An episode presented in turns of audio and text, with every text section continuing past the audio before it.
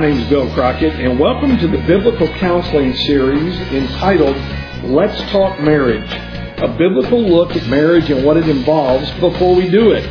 God bless you as you study together.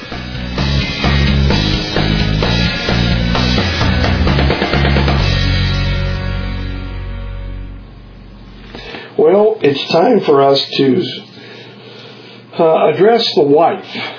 And we've just spent some time in our previous lesson talking about the husband and the husband's responsibility to love his wife, to be the leader of the home. And he, he does have a lot of responsibility. But now we're going to talk about the wife. What is a wife?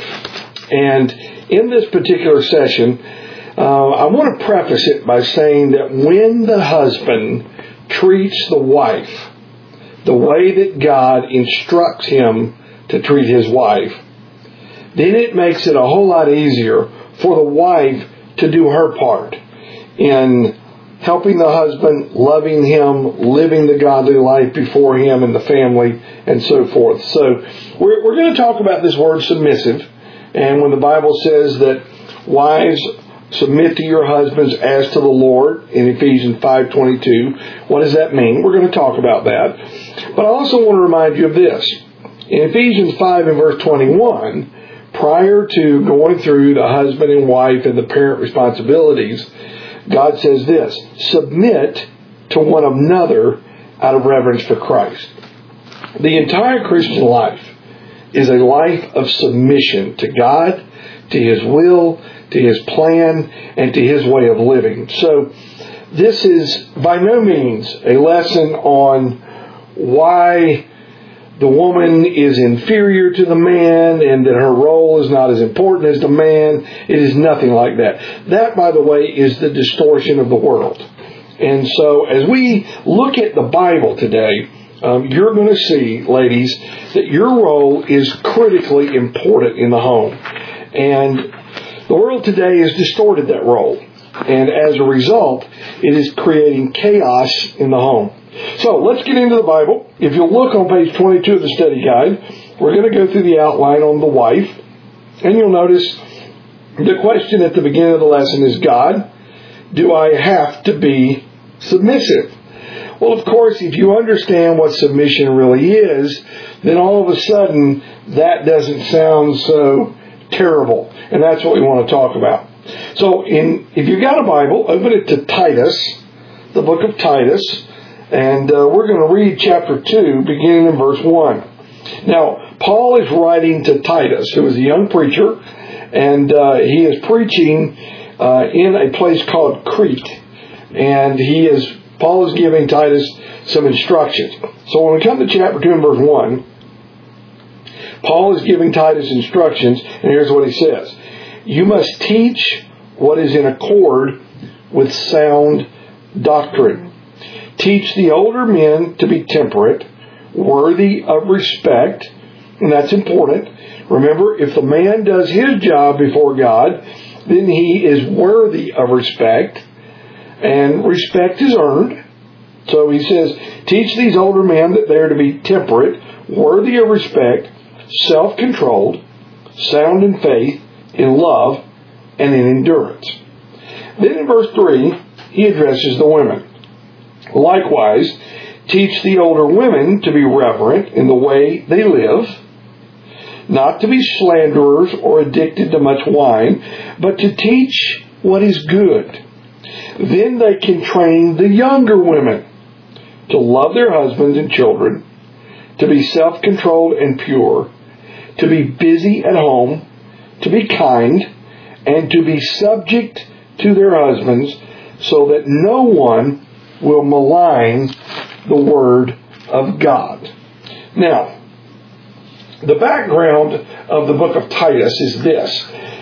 Crete was a place where the roles in the family and in life in general were being distorted by false teachers. As a matter of fact, in chapter one and verse ten, Paul says this to Titus: for there are many rebellious people, mere talkers and deceivers, especially those of the circumcision group. They must be silenced because they are ruining whole households. How?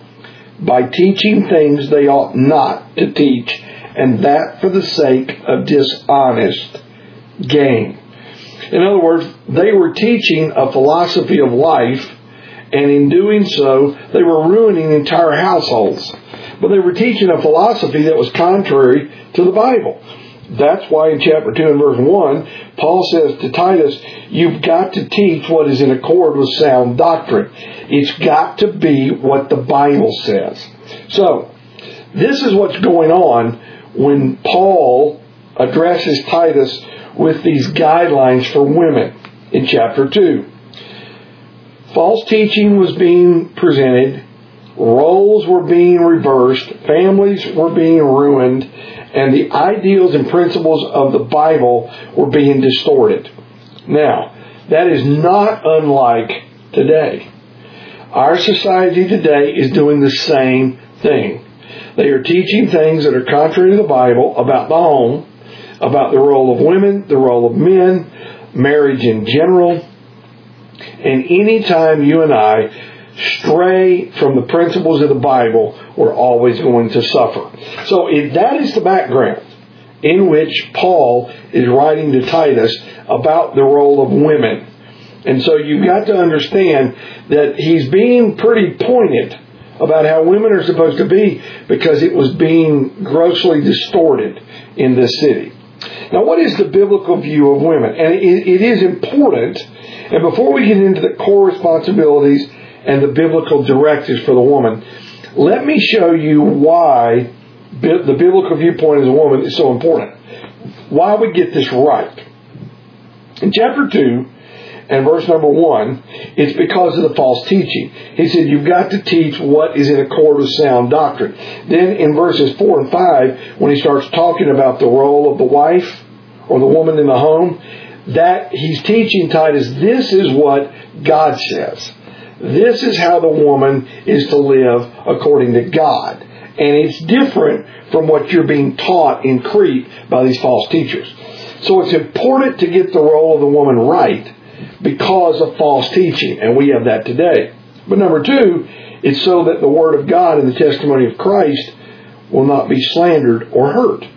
In verse number five, Paul is telling Titus about these women that they're to be self-controlled and pure, busy at home, kind, subject to their husbands, so that no one will malign the Word of God. So that no one can say that the Bible is wrong and and talk down about the Bible and thus hurt the testimony of Christ. So it's very important as believers that we get the role of the man and the woman in the home correct. Now, let's get into the core responsibilities of the woman, beginning in verse number four. Then they can train, and he's talking now about, you know, teach the older women so that they in turn can train the younger women. So, those of you that are getting married and uh, are going to become wives, here's what he says, that you're that the older women were to teach these younger women about becoming wives. Then they can train the younger women to do what? To love their husbands and their children, to be self-controlled and pure, to be busy at home, to be kind, to be subject to their husbands, so that no one will rely on the Word of God. Three core responsibilities of the woman. Number one, to be a helper. In Genesis chapter two, God said that of all the things He created, there was one thing that was not good. He said, it's not good for the man to be alone. I will make a helper suitable for him.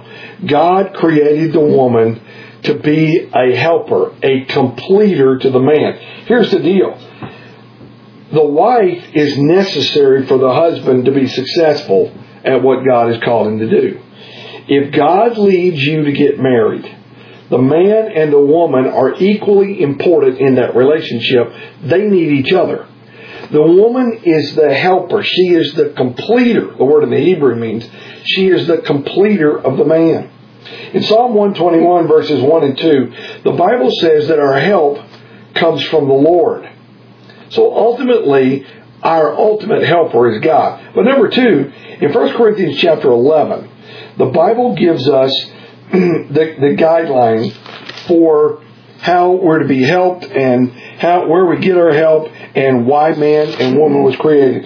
Look at verse number three, first of all. First Corinthians eleven, verse three. Now I want you to realize that the head of every man is Christ. So the man is not without authority over him. It's Jesus. The head of the woman is the man. And the head of Christ is God. Now we're going to come back to that in just a minute when we talk about submission. So hold on to that for just a second. Go with me to verse number eight. Uh, First Corinthians eleven, eight. For man did not come from woman, but woman from man.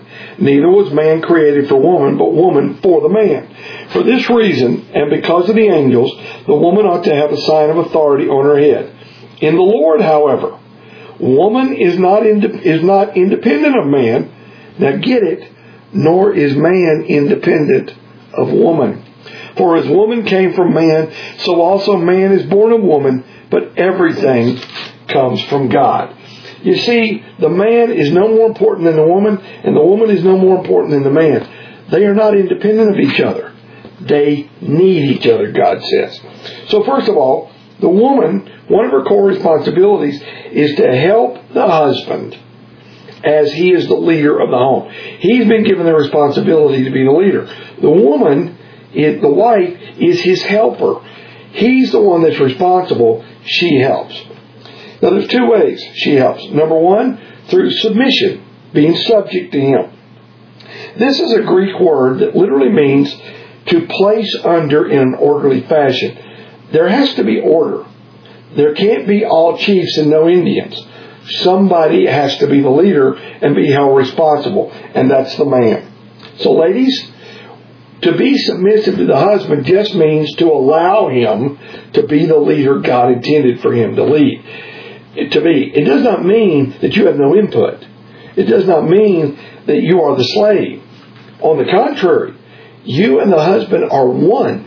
You make decisions together, but you support each other, and he ultimately becomes responsible for the decision. Number two, you help him by supporting him, encouraging him, giving him advice, partnering with him in those decisions. So core responsibility one, be a helper. Number two, loving.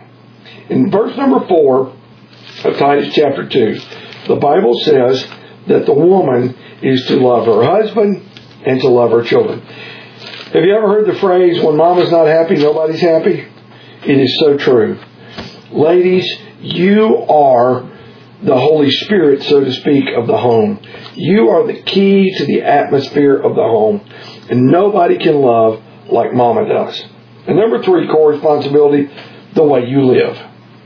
In Proverbs chapter thirty-one, we have the story of the virtuous woman. Read the characteristics there. It's not about her position, it's about her life and her work ethic.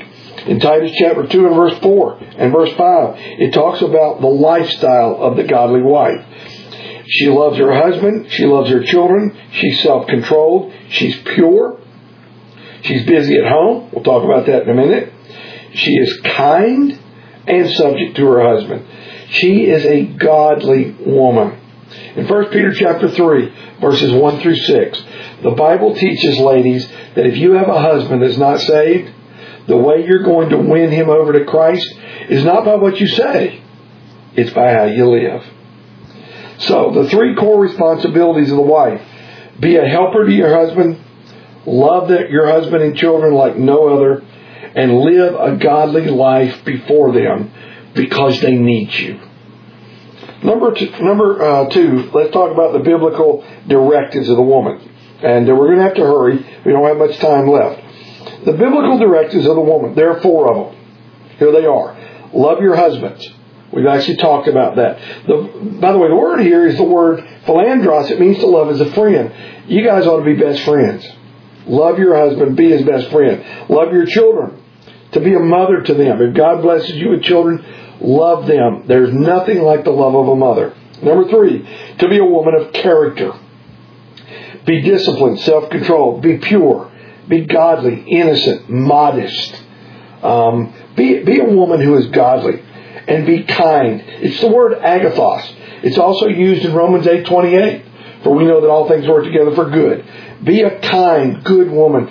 The word literally means to be beneficial or to be of good character. Be a benefit to your husband and your family. That's what a real life, a, a good godly wife does. Let me say this. Your husband and your children ought to be better Christians because of you. And then finally, directive number four, be a keeper at home. It says she's to be busy at home in verse five. The word there, kurios, literally means one who looks after domestic affairs with prudence and care. You are the director of the home. Uh, and, and so the four directives, love your husband, love your children, be a woman of character, and be a keeper at home. Make that house a home for your family. That's what a godly woman does. That's what the women in the Bible were taught to do. And as a godly woman, doesn't mean you're going to never make a mistake. Just like that husband that you're about to have is going to make lots of mistakes. So will you. But together as one, you perform your roles. Husband is the leader of the home, spiritually, financially, emotionally, in every way. The, the wife as the helper and the supporter and the lover. And together you love each other better. That's what makes a godly relationship.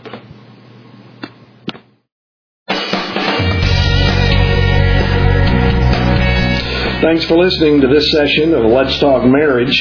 For a copy of our study booklet or more information on the entire series, visit our website at w w w dot f y c p dot org. And may God continue to bless you and your relationship. Have a great week.